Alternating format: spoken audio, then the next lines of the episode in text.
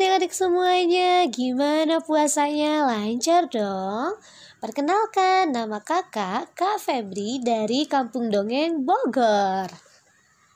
Nah, Kak Febri akan bercerita yang berjudul Si Burung dan Si Ikan. Dengerin ya.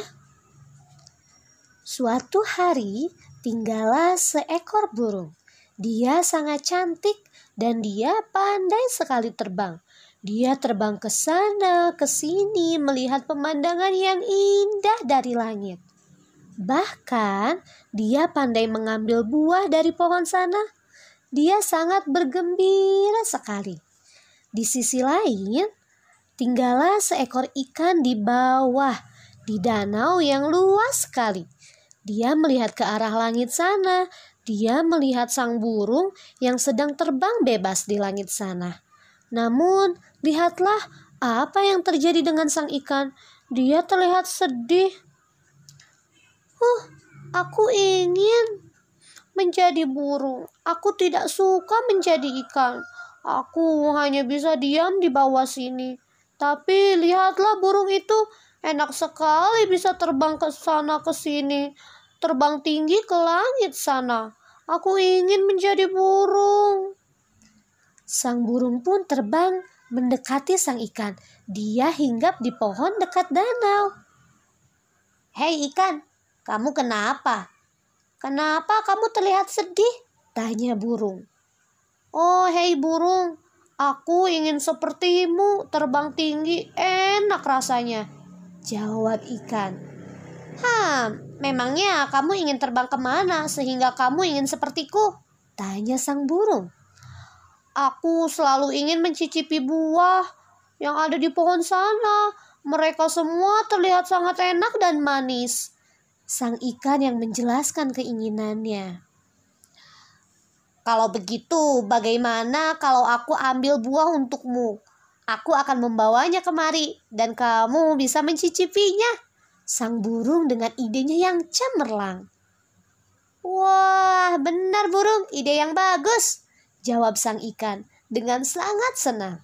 Oke, kamu tunggu aku di sini ya. Dengan bergegas, sang burung terbang tinggi untuk mencari buah-buahan. Untuk sang ikan, dia senang membantu temannya. Setelah beberapa saat, sang burung pun kembali dengan membawa buah untuk ikan. Ikan, ikan, lihatlah, aku membawa buah untukmu, teriak sang burung. Dan sang burung pun melemparkan buahnya ke dalam danau. Wah, terima kasih burung. Kamu memang teman yang baik. Sekarang aku tahu apa rasanya buah-buah yang ada di atas pohon sana, kata sang ikan berbunga-bunga. Kini, burung dan ikan menjadi teman yang baik. Burung sering sekali mengunjungi ikan ke danau hanya untuk memberikan buah-buahan untuk ikan. Hingga pada suatu hari, Burung-burung, apakah kamu ingin mencicipi makanan yang ada di bawah danau ini? Tanya ikan. Wah, boleh juga, jawab sang burung. Ikan pun mengambilkan makanan untuk diberikan kepada temannya.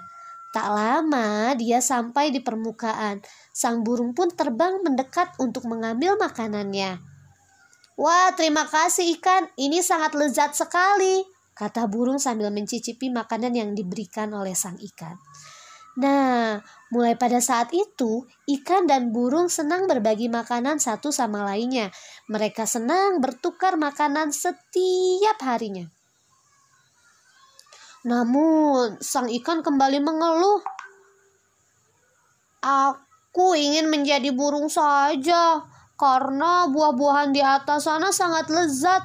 Aku pun ingin merasakan bisa terbang bebas di atas sana, melihat pemandangan danau dari langit. Aku tidak suka menjadi ikan yang hanya bisa melihat dari bawah sini saja, kata ikan yang mengeluh. Hari demi hari sang ikan hanya bisa melihat pemandangan dari bawah saja karena dia tahu dia tidak bisa terbang. Semakin hari dia semakin kesal karena dia benar-benar ingin menjadi ikan hingga tibalah suatu hari. Hari mulai gelap, awan yang tiba-tiba menjadi hitam Padahal hari masih siang, tiba-tiba hujan badai turun. Anginnya sangat kencang. Sang burung pun terombang-ambing di langit sana. Dia kehilangan kendali dan arah.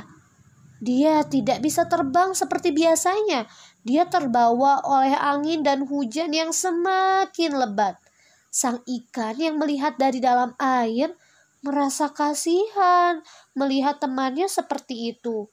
Dia tahu dia tidak bisa menolong temannya. Hingga sang ikan berkata, Aku tidak mau menjadi burung lagi. Kasihan dia tidak bisa terbang seperti biasanya. Dia terjebak di dalam badai. Semenjak saat itu, sang ikan tidak pernah lagi mengeluh. Dia kembali senang dan bahagia menjadi seekor ikan. Nah, adik-adik semuanya, kita tidak boleh mengeluh dan tidak boleh iri atas apa yang orang lain punya.